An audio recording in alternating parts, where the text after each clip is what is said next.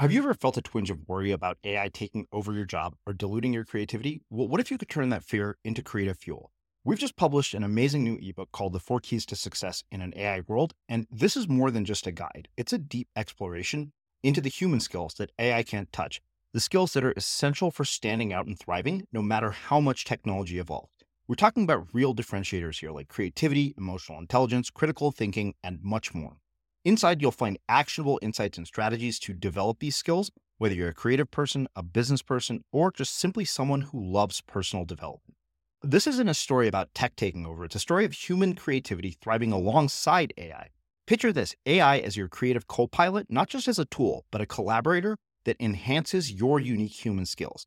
The Four Keys ebook will show you exactly how to do that and view AI in a new way that empowers you instead of overshadows you. Transform your creative potential today. Head over to unmistakablecreative.com slash four keys. Use the number four, K E Y S. That's unmistakablecreative.com slash four keys and download your free copy. Yeah, absolutely. And if I went back and listened to, I went back and listened to three um, episodes in preparation for this, but they were recent ones. If I went back and listened to the very first episodes you did, you were almost certainly not as good an interviewer back then as you are now. What has allowed you to be a better interviewer is just seeing those patterns and doing it over and over again. What has allowed you to do it over and over again is deciding to be a podcast host. That is a positioning decision you made that then landed you in front of many repeated patterns and then you started to notice those patterns and articulate them even if you've never written them down you're a much so it's just it illustrates exactly and i every expert is an expert because of pattern matching and the only way you put yourself in the right place to be noticing similar patterns is to make a really smart positioning decision so that's how it all connects in in my mind I'm Srini Rao, and this is the Unmistakable Creative Podcast, where you get a window into the stories and insights of the most innovative and creative minds who've started movements, built thriving businesses, written best selling books, and created insanely interesting art. For more, check out our 500 episode archive at unmistakablecreative.com.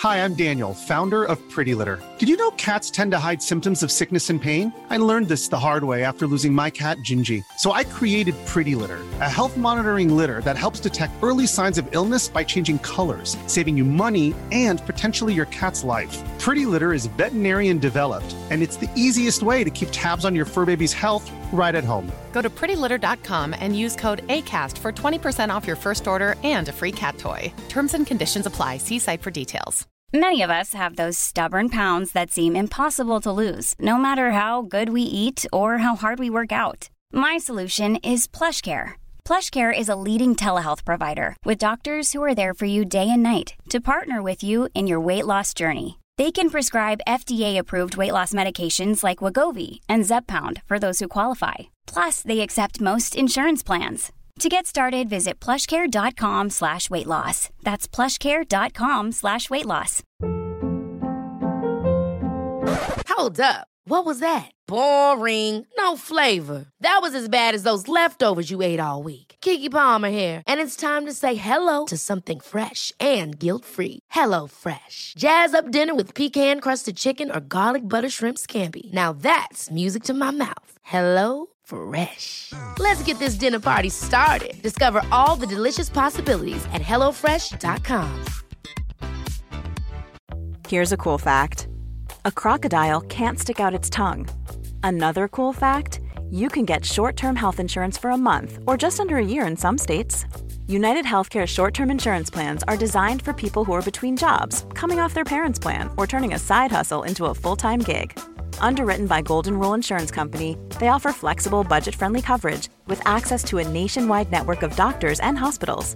Get more cool facts about United Healthcare short term plans at uh1.com. Quality sleep is essential. That's why the Sleep Number Smart Bed is designed for your ever evolving sleep needs. Need a bed that's firmer or softer on either side? Helps you sleep at a comfortable temperature? Sleep Number Smart Beds let you individualize your comfort so you sleep better together. JD Power ranks Sleep Number number 1 in customer satisfaction with mattresses purchased in-store. And now, save 50% on the Sleep Number limited edition Smart Bed for a limited time. For JD Power 2023 award information, visit jdpower.com/awards. Only at a Sleep Number store or sleepnumber.com.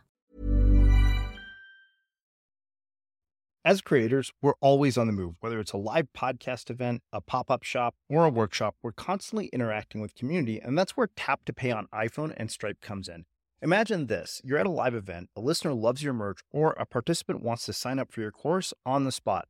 With Tap to Pay on iPhone and Stripe, you can accept their payments right there and then, right from your iPhone, so there's no extra hardware or no delays. Total game changer. It's not just for creators, any business owner can do this. It's about making transactions smoother and much more personal, growing your business in your way. We've been using Stripe for our products and courses for a long time, and now with Tap to Pay on iPhone, you can take your business to the next level too. So visit stripe.com slash tap iPhone to learn more. Remember, folks, with Tap to Pay on iPhone and Stripe, your business is always at your fingertips. David, welcome to the Unmistakable Creative. Thanks so much for taking the time to join us. I am very glad to be here. I've been looking forward to this quite some time. I I show up as a guest on a whole bunch of podcasts, and is it okay to say I'm not excited about all of them, but this one I'm very excited about? well, well, thank you for the, those kind words. We, we hope we'll, we'll, live up to uh, to your expectations. So, uh, you know, I came across your work because somebody on your team wrote in, they told me a little bit about your book. And as I was saying just before we hit record here, it was not just the book, but when I read your bio and your background, I thought, oh, yeah, there is definitely a really interesting story here. But before we get into all of that, I would like to start by asking you, what did your parents do for a living and what impact did that end up having on the choices that you made with What did they do for a living? Okay. So, what I tell people they did is that they were medical missionaries, uh, and they were. Uh, so, they were missionaries in, a, in this Protestant mission, and dad did dental work, mom did nursing work, and then together they did literacy work. The, it, that's not the whole story. The whole story is that beyond that, they also did church planting, but I'm not all that uh, proud of that part of their lives, so I don't usually mention that. But now, of course, I've just done it to the world, right? Yeah, so that we did that in in uh, the highlands of Guatemala, which and we lived there during uh, the height of the Civil War. So I was there. I was born in the U.S. I'm a U.S. citizen, but left when I was, you know, too young to remember anything, and I was four, and didn't come back to live in the U.S. until I was 18. And I was basically just dragged around based on what my parents were doing. We spent a year in Costa Rica first learning Spanish. They were in Spanish school for a year I, you know, you know, with kids, you can just drop them in anywhere and they learn a language. So I still vividly remember getting dropped into a Spanish kindergarten and with no trauma whatsoever. So we were there for a year and then we went to Guatemala and lived in this incredibly remote uh, you know, no electricity, no running water, no roads, no stores, no gas stations. And that's where I lived for 13 years till I came to the US and thoroughly embarrassed myself trying to fit into the culture, which I was not used to at the time. wow. Okay. So many questions already. Uh, you mentioned they were medical missionaries and you brought up church and i wonder uh, one did you grow up with a particular set of religious or spiritual beliefs and two uh, how have those evolved over the course of your life Yes, I did grow up with them, but it was really a borrowed set of beliefs. I didn't know that at the time, but I was following in their footsteps and I was a dutiful son. So it was Protestant Christian um, upbringing. I um, I'm I'm not that interested in organized religion at the moment. There's so many things that are disgusting about it to me, but I haven't chucked the whole thing. I find that I'm definitely a person of faith. So I believe there's a God. I believe it matters how we live. Beyond that, it gets pretty murky for me. Um, so there was, you know, I, it was a borrowed faith, and then I just went, ran from it, uh, overdid it, running away from it. And then I've come back to a very comfortable place where I've consider myself a person of faith, but not a person of religion, so to speak. I don't know if that makes sense to people. Some people probably understand that. Yeah, I think that in my mind, I think when you try to force anything on anybody, they're going to resist it. And usually, when you let you know go of trying to force them on it, they tend to come back to it on their own. I, wonder, do you think that that was the case with you as well?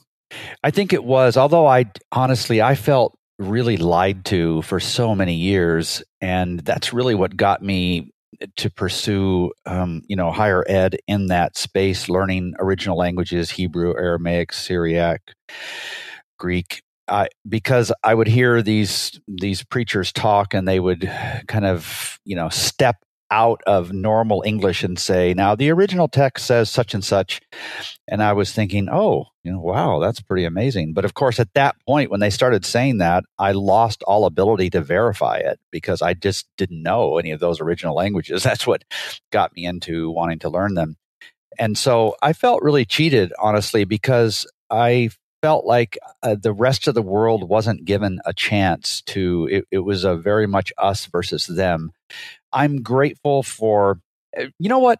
Missionaries are really entrepreneurs who can't work for anybody else. I've hmm. figured that out over time and i really admire a lot of the values that my parents instilled in me but i i'm just not on that boat so to speak now but yeah interesting so you mentioned that you spent 13 years in a place with what sounds like no technology whatsoever, uh, almost Amish sounding from the way that you yeah. described it. Right. And I wonder what did you bring back from that that you apply to your life today uh, in a world in which we're completely inundated with technology to the point where people probably in places like that even have access to cell phones?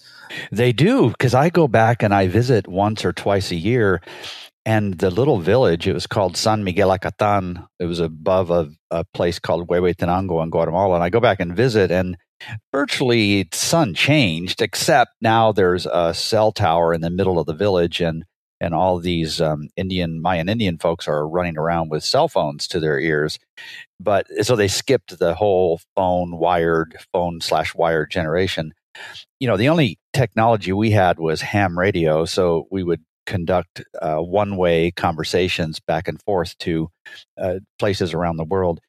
You know, what I what I came back to the US with is partly, and this is a little bit hard to describe, but a very I, I think it's a it's a world centric versus a country centric view but the main thing beyond that, and that's pretty obvious, I guess, but the main thing beyond that is just recognizing that so many of the things that we think are so central to our lives are just constructs of our particular time in history.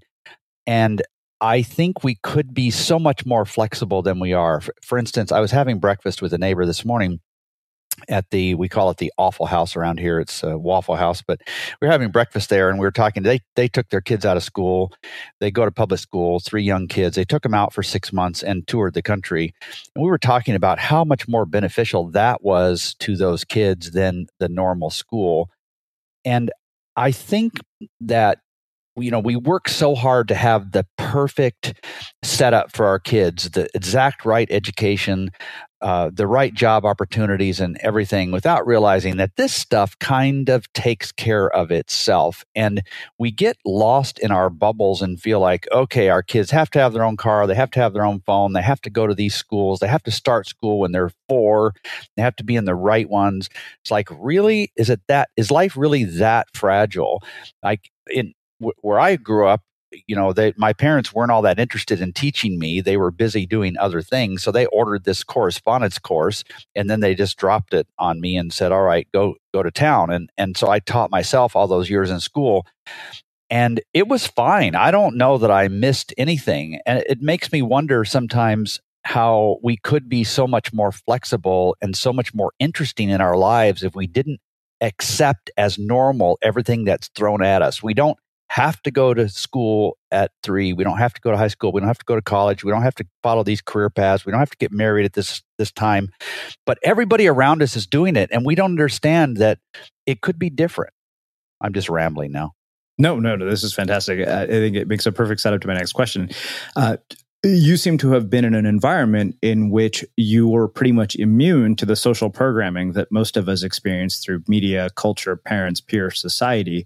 Uh, I wonder how do we overcome that if we weren't in a situation where we weren't uh, you know exposed to a significant amount of social programming? Mm, yeah. My friends would say david it's too bad you didn't have more social programming probably. Because i i just um, i'm a little bit of a loner and um, acceptance of me is not as important as i think it probably normally would just because I wasn't around people like me for so many years. I wish I had the answer to that. We we have grown children who are both married, both have kids. We took a quite different approach in raising them. We didn't feel like we were doing it just to be different. We just felt like, okay, let's let's step back here and let's let's figure out what's really essential and what isn't. Okay, so what's really essential with a child would be to read to them a lot. The other is to play with them, to spend time with them, and not have babysitters all the time. The other is, um, you know, get them eh, buy things for them that will enhance their creativity. So I remember buying a really expensive video camera for Nathan when he was, I think it was seven, and and we didn't have much money at the time. We paid over a thousand dollars for it. And I remember our, our friends saying, "What in the world? You're that's totally wasted. He'll break that within a couple of weeks." He didn't, you know, he he was pretty careful with it, but the stuff he did with that was so amazing. We also we just said, okay, no TV until you're, I think it was 14. We didn't have one for ourselves either. It's not like there's anything magic there. Then I remember one day them saying to me, okay, dad, uh, when can we start dating? And uh, Julie and I, my wife, looked at each other and we kind of talked about it and came back to them and said, how about when you're 17? And, you know, they're, they're freaking out. It's like, what, 17? Like, that's crazy and they said, "So what's the you know what's magic about 17?" I said, "Nothing. I just it's like I just made a decision. I don't know that it matters all that much."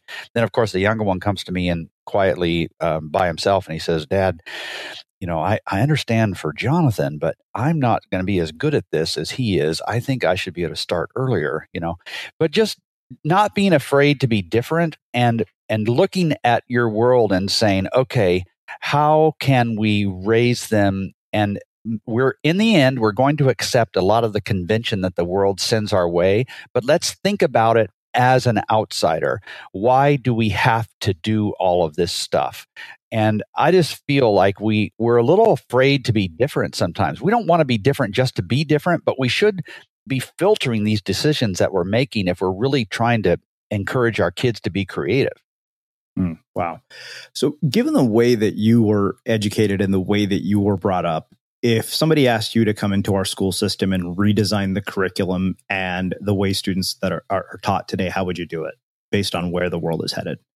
Yeah, you know, and I use when when our kids were in elementary school, I made it a point to teach uh, guest teach every every semester because I wanted to be connected to my kids' friends and I also wanted their teachers to know me. I felt like they might treat my kids a little bit more respectfully if they knew me, if they had a, an image of my face in there. So so I would go in and it was really and I loved it. I mean, one one year I I set up a whole photography lab and taught them how to take pictures and that was so much fun. What I would do differently is I would not start school so early obviously I'm never going to get elected to any school board after you hear this, right?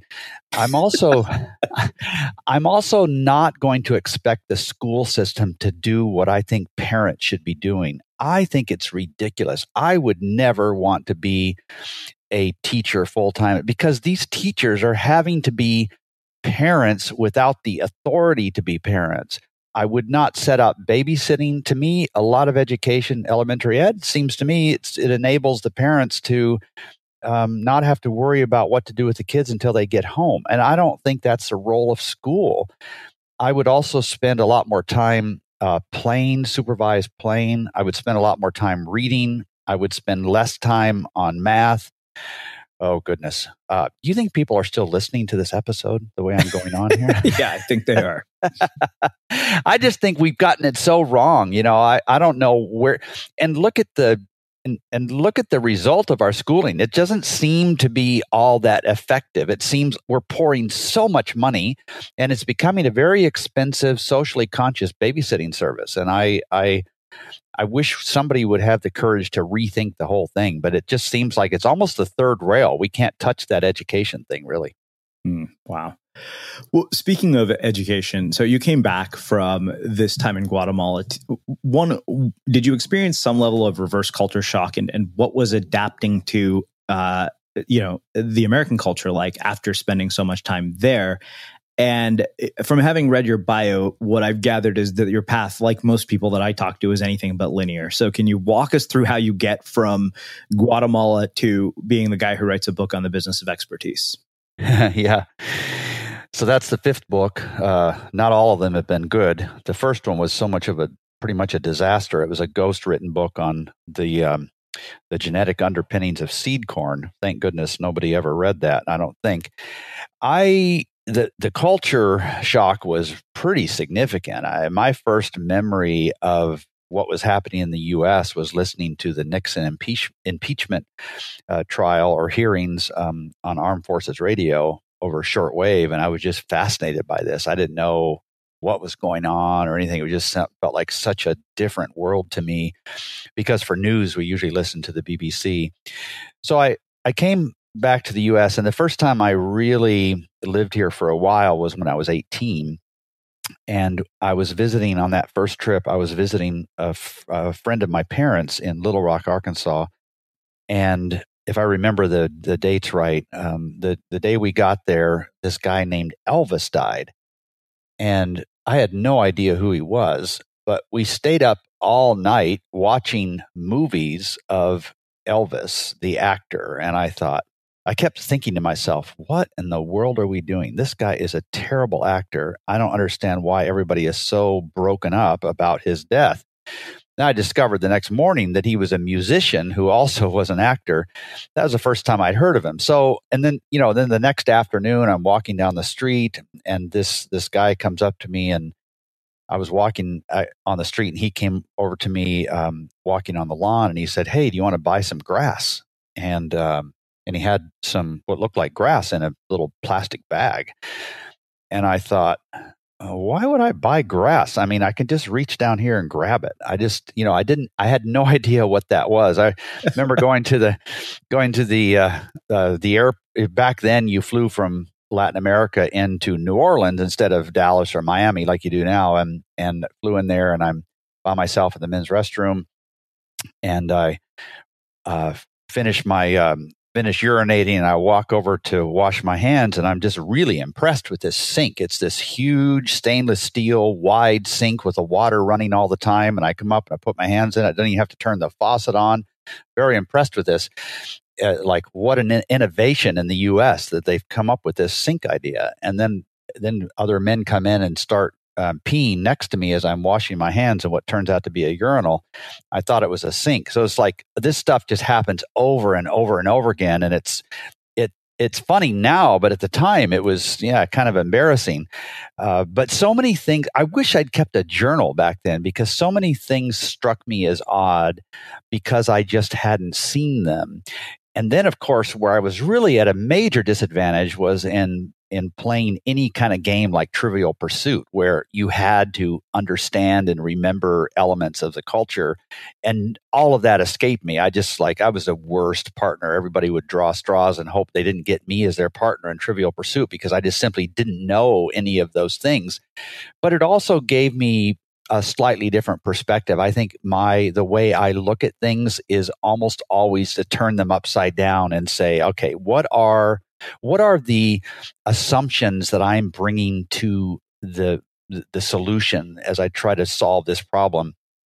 And many times those those assumptions that I'm making and that your listeners are making, you know, and the people around us are making are are just crazy assumptions that don't really necessarily make sense. But then so you come up with a slightly different perspective and you verbalize it and everybody around you is l- looking at you like you're some some somebody from a foreign planet or something because the idea seems so strange and then after they think about it a little bit more they realize oh that's that's unconventional, but that's a really interesting idea. So, you know, back to your question, I, it was really traumatic that coming back here at 18 was much more difficult than moving down there when I was 4. I just accepted everything at that point and I just had no idea how how the US worked really. I I'm there's still some things that confuse me but I'm caught on to a lot of it anyway.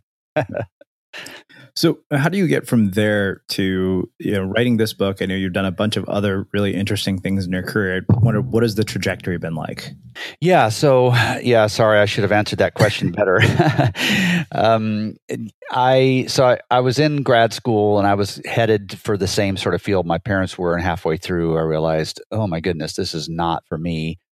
Then I thought, okay, I'll teach ancient languages, those dead languages, in um, in graduate school in some place in the world. And about halfway through that program, this was a five years full time in grad school. Halfway through that program, I realized that the the whole higher ed environment was pretty political. I decided that uh, okay, I need to. This isn't really for me.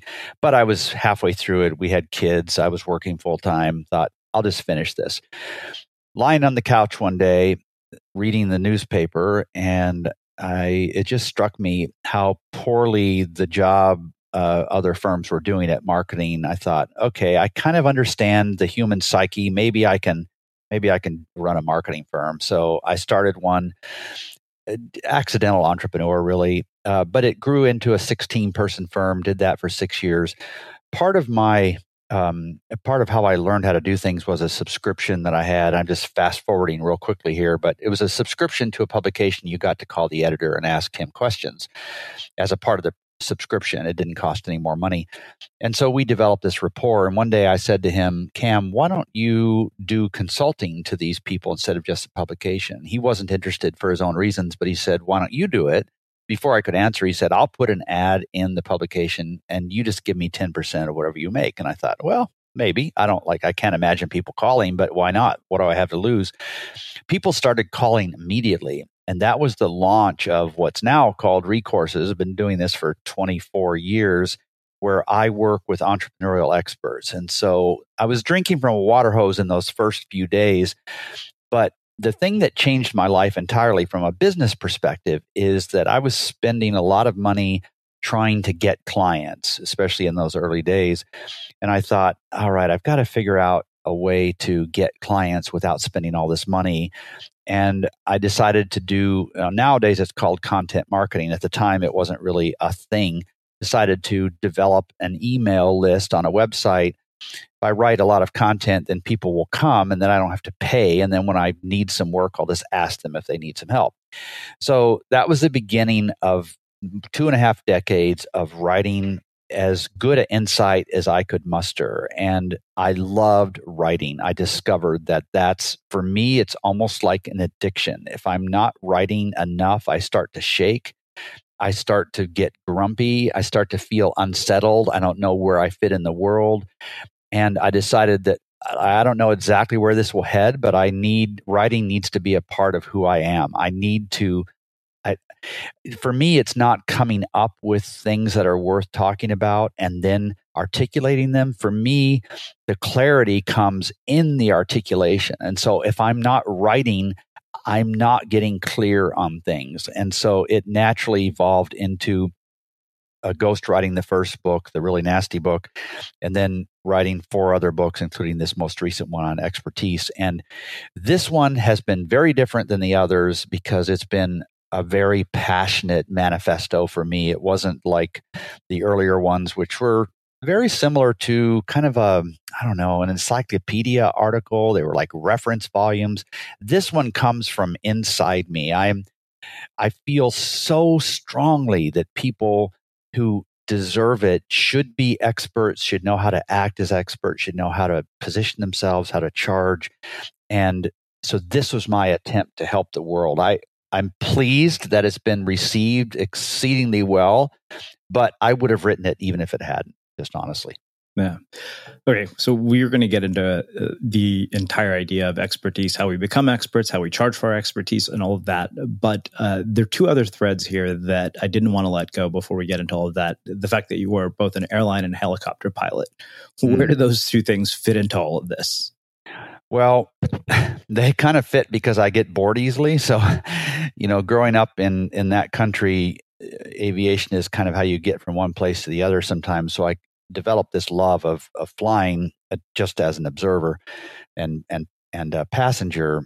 And uh, on my 30th birthday, I remember driving past this airport to get to my office. I had to pass this airport every day going to and from work. And I just thought, why don't I just do this? This just seems interesting. And I was working for a company at the time that needed a corporate pilot. Of course, usually when you need a corporate pilot, you want somebody who has experience doing it. But they were game right. in they were game and paying for all of it for me, not just getting the the private license for fixed wing is what it's called for airplane, and then rotorcraft is what it's called for helicopter. They were game to pay for it, but then pay for all the other ratings that I got um, including instrument rating and so on. And then I used that for that company. And then I used it for myself, had a plane and flew myself all over the country for consulting engagements, speaking engagements. And then on my 40th birthday, I thought, okay, this fixed wing stuff is boring me. You're only necessary to take off and land or if something goes bad. Otherwise, you're just setting the autopilot and you're just working away. So I thought I would um, stretch myself and do the helicopter thing. And I didn't think it would be that big an issue. Um, it turned out to be much harder than I thought. It was really a humbling experience. Uh, but actually, I love both. There's I don't know what it is. It's it's something about getting above all of the issues that are crowding into your life and getting a slightly bigger perspective. You look down on earth on the issues that you're struggling with and you see it in a slightly different light. It seems smaller to you. You feel like you're looking down on yourself, like you're having an out of body experience. And it, even in bad weather, especially if it's overcast, you climb through those clouds and you bust out, and it's always sunny above those clouds. There's just, um, it's really influenced my life when I think about. Um, there's, I mean, we could go on and on for hours just talking about all of the parallels between flying and business and so on. It's um, it's it's you can tell as I talk about it, it's a real deep love of mine. What did you learn about habits, systems, and decision making from those two experiences that you've applied to your life going forward? Hmm. Well, that that's that's like a diving board into the whole flying thing because look at how I don't know what the numbers are, but you know, there's got to be tens of thousands of flight flights every day and how safe it is, to me, that demonstrates the value of repeatable training and processes. Like, wow, that is amazing to think about how few accidents there are given all the variables out there. The other thing, and this one, so that one's been with me a long time. This one is something I've only been thinking about the last week, but it's seared in my conscience. I don't know exactly what I'm going to do with this, but the best model I know of for management and teaching is the flight instructor because the flight instructor has to snatch the controls back right before both of you die. If he grabs them too early, you don't really learn. And he is sitting over there. He has a copy of the controls. He can he can grab them at any point. I don't know why i'm saying he. All of my instructors were females actually. Um, she can grab the controls at any point but she has to talk me through things and she can't if she keeps stepping in i will never learn. And that's such a great metaphor for how we teach people to be adults how we teach them to be leaders and managers letting them make mistakes and um, grabbing the controls only in an absolute emergency. I, I don't know that we're really good. I think we grab the controls too quickly in some cases. Hi, I'm Daniel, founder of Pretty Litter. Did you know cats tend to hide symptoms of sickness and pain? I learned this the hard way after losing my cat, Gingy. So I created Pretty Litter, a health monitoring litter that helps detect early signs of illness by changing colors, saving you money and potentially your cat's life. Pretty Litter is veterinarian developed, and it's the easiest way to keep tabs on your fur baby's health right at home. Go to prettylitter.com and use code ACAST for 20% off your first order and a free cat toy. Terms and conditions apply. See site for details. Hold up. What was that? Boring. No flavor. That was as bad as those leftovers you ate all week. Keke Palmer here, and it's time to say hello to something fresh and guilt-free. Hello Fresh. Jazz up dinner with pecan-crusted chicken or garlic butter shrimp scampi. Now that's music to my mouth. Hello Fresh. Let's get this dinner party started. Discover all the delicious possibilities at hellofresh.com. Hey, it's Ryan Reynolds, and I'm here with Keith, co star of my upcoming film, If, only in theaters, May 17th. Do you want to tell people the big news? All right, I'll do it. Sign up now and you'll get unlimited for $15 a month and six months of Paramount Plus Essential Plan on us. Mintmobile.com slash switch. Upfront payment of $45 equivalent to $15 per month. Unlimited over 40 gigabytes per month. Face lower speeds. Videos at 480p. Active Mint customers by 531.24 get six months of Paramount Plus Essential Plan. Auto renews after six months. Offer ends May 31st, 2024. Separate Paramount Plus registration required. Terms and conditions apply if rated PG. Millions of people have lost weight with personalized plans from Noom. Like Evan, who can't stand salads and still lost 50 pounds. Salads generally for most people are the easy button, right? For me, that wasn't an option. I never really was a salad guy. That's just not who I am. But Noom worked for me. Get your personalized plan today at Noom.com. Real Noom user compensated to provide their story. In four weeks, the typical Noom user can expect to lose one to two pounds per week. Individual results may vary.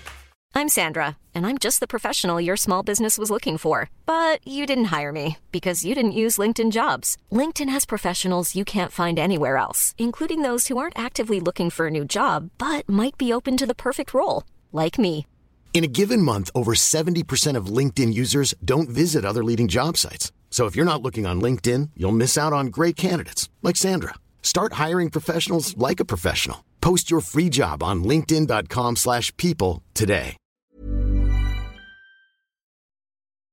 As creators, we're always on the move. Whether it's a live podcast event, a pop-up shop, or a workshop, we're constantly interacting with community, and that's where Tap to Pay on iPhone and Stripe comes in. Imagine this. You're at a live event, a listener loves your merch, or a participant wants to sign up for your course on the spot.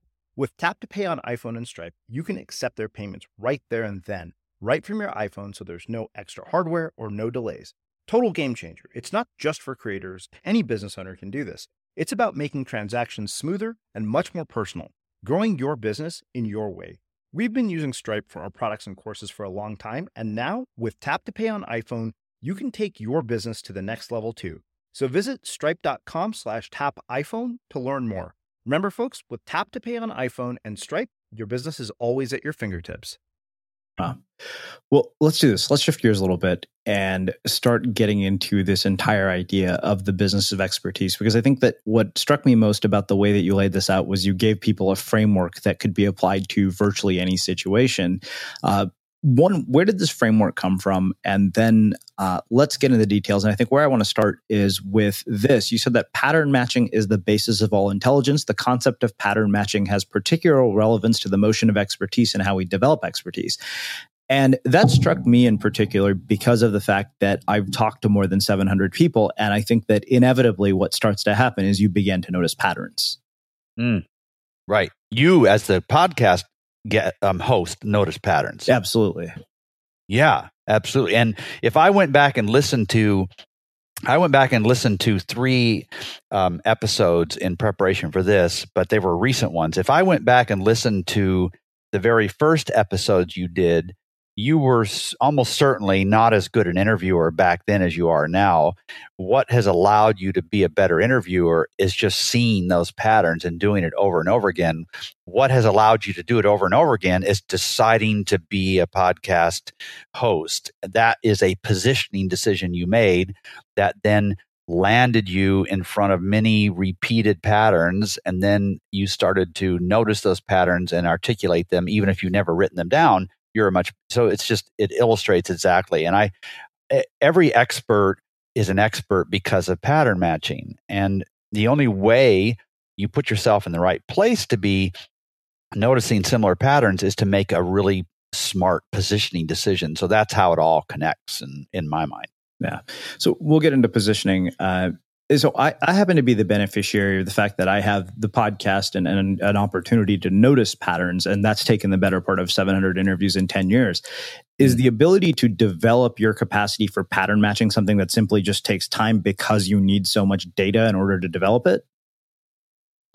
I I don't know how much time you need. Really intelligent people can notice some provisionary provisional pattern uh, pattern, excuse me, um, after two or three opportunities, and really smart people who contribute to their world in that way I think they are so naturally curious that they notice things that most of the rest of the world doesn't. But and I mean even silly things. So they check into a hotel and if you stop them right after they got in their room, they set their suitcase down and you stop them at that moment and said, "All right, tell me all the little things you noticed when you came in here." And you these wouldn't have been relevant to you unless you had checked into 500 other hotels, they would probably be able to list 30 or 40 things immediately off the top of their head. That the way they're wired is to observe things. They just notice things that other people don't. And that's what that's what allows them to process and uh, it's just such an interesting world. I, you know what really set me on this path was watching that movie a beautiful mind you remember when mm. john nash is in that room and the code is rolling down the walls and he notices patterns in that in the enemy code that nobody else does that's what really prompted this whole book idea is that he saw the patterns when other people didn't. And there was something in his case it wasn't so much you know he'd seen so many lines of code roll down the walls. It was that he was super intelligent and he could pick out those patterns and other people couldn't. Yeah. So you know we look at pattern matching as the basis of intelligence and expertise what if somebody feels like they're not an expert in anything or they don't have any expertise? Uh, one, how do they discover what their expertise is? And then two, how do you take that and position that uh, in a way that leads to premium pricing, which I know is something you talk about? Mm-hmm. Yeah. A lot of people who feel like they don't have expertise, in my experience, really do have expertise, but they're so used to seeing it in themselves that, that it doesn't strike them as odd. It uh, and and then so that that first stage is they don't feel like they're experts. An outsider that might be in a better position to make that judgment call does see that they're an expert. And then that second stage is when the marketplace begins to see that they have expertise and wants and, and create some sort of demand. When the marketplace regularly wants to pay you for your thinking, that's when I think the real expertise begins in a way that confirms how you should be feeling. But a lot of people are actually quite uh, that, they're full of a lot more expertise than they think earlier than they think and these are the kind of people that they just take for granted everything they learn but but if if you have an expert interviewer like i don't mean a formal one but you're sitting next to somebody in a plane and you have a few minutes to talk and uh, you ask what they're doing just what they've done for a living just politely and they tell you and then you start and and you say okay i know a little bit about that and i am not stupid um, then you start asking them questions and you have 10 or 15 aha moments, things that you didn't even realize. And this, up until this point, that person that you're talking to didn't really think of themselves as an expert, but the right person asking the right questions helps them put their expertise into context. And so I find it's odd to me, but I some people who who call themselves experts, I'm not that impressed with, and other people who don't call themselves experts, I'm really I love talking to people. I love pulling that out, whether whatever their expertise is. So it's it's not easy to know really uh, for yourself how much of an expert you are. I think the only way you know for sure is if clients are willing to pay you regularly for your thinking. Now, I'm talking about expertise from a a thought leadership standpoint, not so much expertise like in a craft standpoint. So you're really ama- you're amazing at building guitars. Mm-hmm. That's that's expertise, but that's not the kind of expertise I'm talking about. Yeah. So one other thing that you said, and I think this is particularly relevant to the world we live in, uh, you said a hobby costs you money, and many of you who are peddling expertise are really engaging in a hobby. You aren't taking it seriously, aren't making the tough pos- uh, positioning business decisions, aren't being all that courageous, and aren't applying the daily discipline to execute your plan. Uh, that struck me in particular because of the fact that we live in this world of everybody being a media company or everybody being a content creator with uh, unlimited access to resources and distribution channels virtually for free. And it can make us feel like we're engaging in something that is a business when in reality it is a hobby. So how do you how do you distinguish between those two things? And why is this so common it is so common and it's also so tough because the signal to noise ratio out there is just astronomical. The delta between those two can just keep you awake at night when you think about how in the world am I going to stand out in this world? I thinking about how the world has been Googleized as well can be so deflating. You know, uh, 15, 20 years ago, you were an expert, but you were an expert largely because people only had access to a certain number of experts in your area of expertise within that certain geography around them. So there was limited competition, also limited opportunity.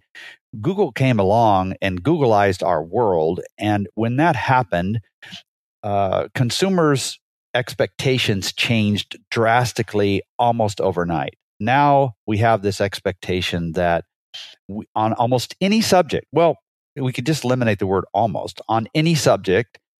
Within seconds, we can find exactly what we need and it will be free. I was having to, you know, we bought a 61 piece uh, acre piece of property recently and and there's a third of a mile gravel roll, road that desperately needs to be rebuilt. And I, I get the equipment. That's the easy part. And I'm thinking, okay, how am I going to do this without killing myself? And you know, rolling a piece of equipment over on myself, and I I'm lying in bed at night thinking about that. I say, "Oh, I know. I just go to YouTube. There'll be a bunch of fools that have more time on their hands than they need, and they will have put together all kinds of videos telling me exactly how to do this, and I'll find it instantly, and the information will be free."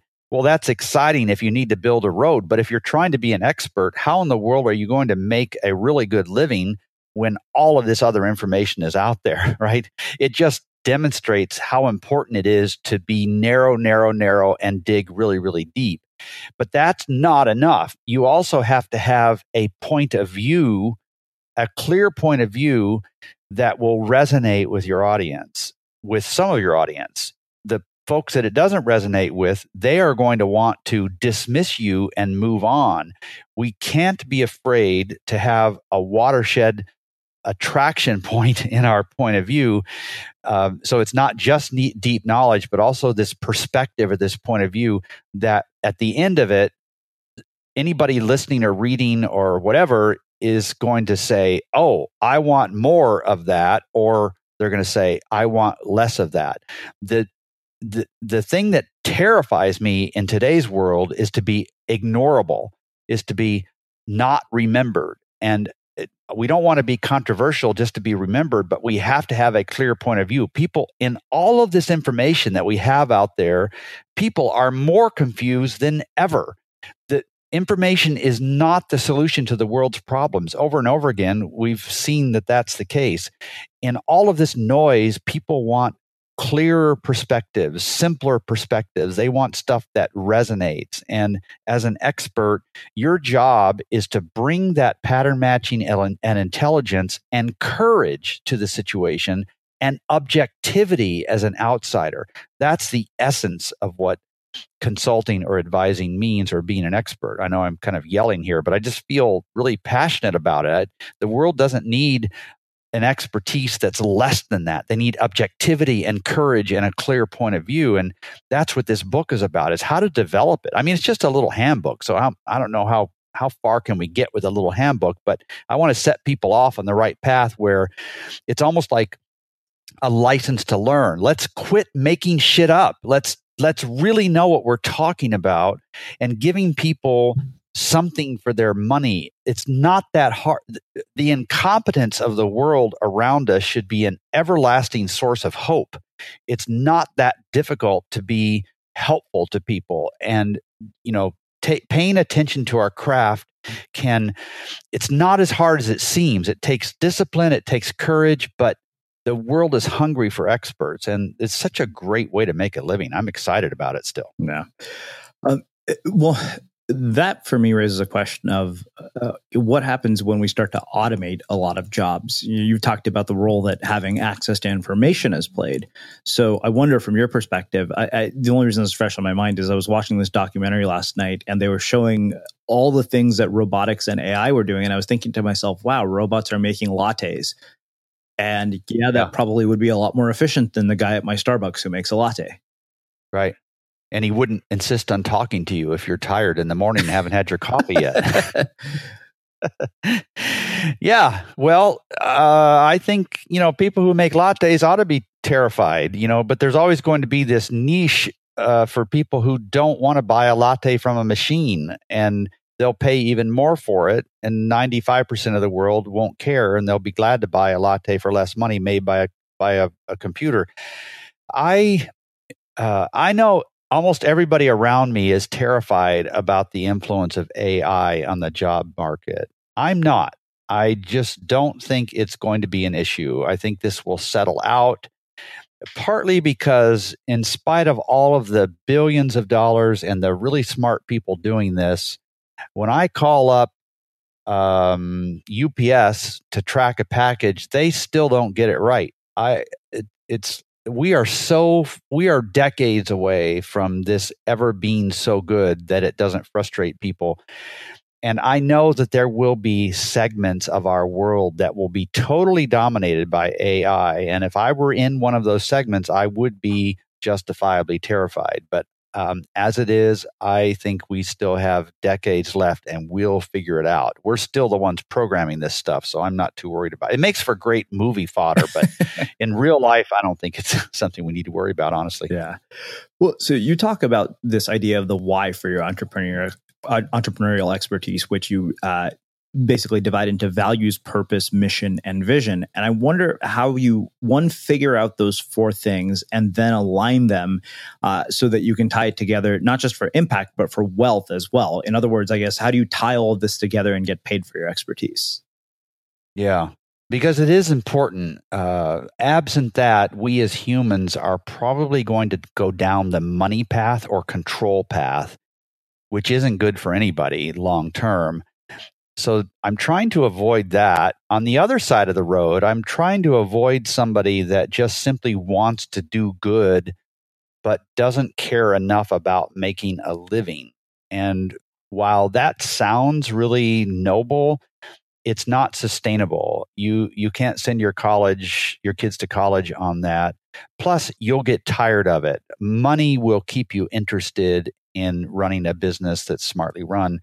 Um, but beyond that, the, the world doesn't want to listen to experts that are cheap. It's just even if you don't need the money, you need to be charging a lot of money because nobody's going to listen to you unless you do. So it's it's a matter of combining two things primarily, and then some people need to add a third one. I'm I'm not one of those, but some people do. The the two things that to me seem non-negotiable in expertise giving is that you need to really be moving the needle on behalf of right fit clients. Now, if it's not a right fit client, then don't worry about it. They weren't a fit for you. And if you didn't have any impact, that shouldn't keep you up at night. The other is that you should be making a lot of money for all the reasons that I mentioned. Those those two things. I trust you folks, your listeners, I trust you with the money more than I would any governed entity or any organization. I I want people to make decisions with a lot of money. So I want people to have money and not organizations, not the government. So those are the two non-negotiables. Now some people want to add a third as they think about all of this mission, values, you know, vision and stuff. That third one is they want to make sure that they really enjoy their work. I I'm not an advocate of not enjoying your work, but I don't think it should be essential. If you do enjoy your work, then I think you should be very grateful for that and love it even more. But I think there it's okay to require uh, that you do a lot of things that you simply don't enjoy. If they come with being an expert, then you should do them. If I mean, you don't enjoy research, but if you need to be a smart expert, uh, based on research, then you better do research, even if you don't enjoy it, and so on. So, all of these things, it's, it's really to try and keep us out of both ditches. People that mean well and never make money and don't have much impact, and then people who are driven by money and control. And I'm trying to keep things in the middle. It's very aspirational, though. I, uh, you know, I'm. Uh, I'm not an official B Corp, but I was the first service firm in Tennessee to file for a new entity uh, that they that the legislature um, created that says that I need to have a particular purpose and I need to report on it every year. And I really believe in that. I I have a mission at the end of this thing. I want to have made money. I want to have made an impact. I want to have made a huge impact even in the people that never hired me. That's partly why I keep writing as well, because I have an opportunity to reach a larger audience of people who would never work with me if they're in their right minds, right? So, yeah, it all it all fits together. So, uh, I guess that, that leads me to the question I think that I've asked probably more than a handful of guests at this point. Why do we see such a variation in results, uh, particularly when it comes to this area of your life? Like, why do you have a, the 1% and the 99%. Uh, I mean, you in particular have a unique view into this given uh, what you've just said. Yeah. And this comes up when a prospective client contacts me and we're on the phone. And usually towards the end, they don't usually lead with this question, but they'll say, Well, how impactful is your work? And you know, I'll pause, not because I need to, but because I want them to think I'm reflecting, even though I know what the answer is and I'll say, well, it's not that great, just honestly. It's probably 30 to 40%. And and I'm okay with that. It seems like a low number, but let me ask you, how how many of your clients take your advice? You know, probably not that many either. We we um you know, we're at certain points how many times has somebody that loves you and knows you really well and there's something that they think you ought to do different in your life and you have resisted that advice over and over again and they have come right out and told you something or they've intimated it hinted at it uh, 20 times and at some point they're going to quit. Maybe at some point you'll take the advice only because at that number 22 instance, you were ready to hear it. Uh, we all orbit closer and closer to the truth, and we're only really ready for it at certain points, and it's really hard to predict that. I am, you know, what's really interesting about your question uh, is to think about democracy, right? Because democracy is based on this assumption that most of the people are right. And I don't believe that. I think democracy is a fantastic system until it until um, I don't know, 50 years into it, when we start making self-serving voting decisions, uh, avoiding some of the tougher calls that we should be making. So it's a fascinating topic to think about. Hmm. Wow. Wow. Well, this has been really, really mind blowing. I feel like I could talk to you for another two hours and we'd barely scratch the surface.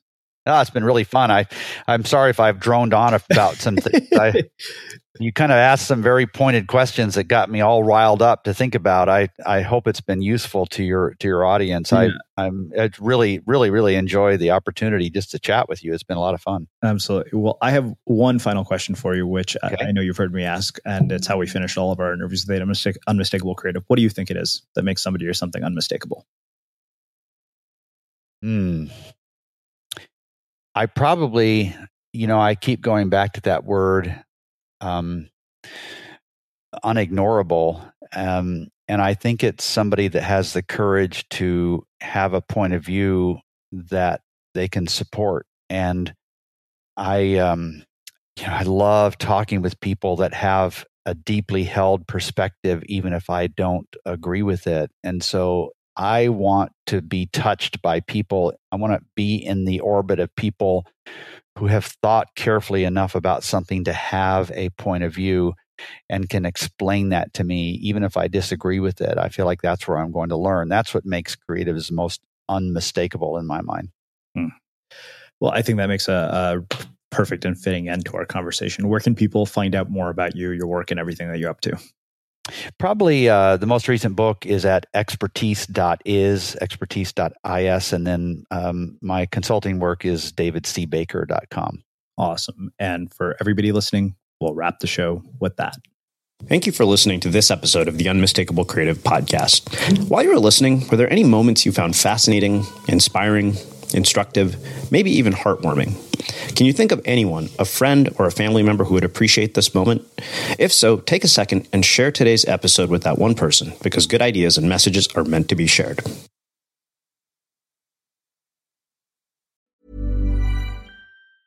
Ever catch yourself eating the same flavorless dinner three days in a row? Dreaming of something better? Well, HelloFresh is your guilt free dream come true, baby. It's me, Keke Palmer. Let's wake up those taste buds with hot, juicy pecan crusted chicken or garlic butter shrimp scampi. Mm. Hello Fresh. Stop dreaming of all the delicious possibilities and dig in at HelloFresh.com. Let's get this dinner party started. Hi, I'm Daniel, founder of Pretty Litter. Cats and cat owners deserve better than any old fashioned litter. That's why I teamed up with scientists and veterinarians to create Pretty Litter. Its innovative crystal formula has superior odor control and weighs up to 80% less than clay litter. Pretty Litter even monitors health by changing colors to help detect early signs of potential illness. It's the world's smartest kitty litter. Go to prettylitter.com and use code ACAST for 20% off your first order and a free cat toy. Terms and conditions apply. See site for details. Have you ever felt a twinge of worry about AI taking over your job or diluting your creativity? Well, what if you could turn that fear into creative fuel? We've just published an amazing new ebook called The Four Keys to Success in an AI World. And this is more than just a guide, it's a deep exploration into the human skills that AI can't touch, the skills that are essential for standing out and thriving, no matter how much technology evolves. We're talking about real differentiators here like creativity, emotional intelligence, critical thinking, and much more. Inside, you'll find actionable insights and strategies to develop these skills, whether you're a creative person, a business person, or just simply someone who loves personal development. This isn't a story about tech taking over, it's a story of human creativity thriving alongside AI. Picture this AI as your creative co pilot, not just as a tool, but a collaborator that enhances your unique human skills. The Four Keys ebook will show you exactly how to do that and view AI in a new way that empowers you instead of overshadows you. Transform your creative potential today. Head over to unmistakablecreative.com slash four keys. Use the number four, K E Y S. That's unmistakablecreative.com slash four keys and download your free copy.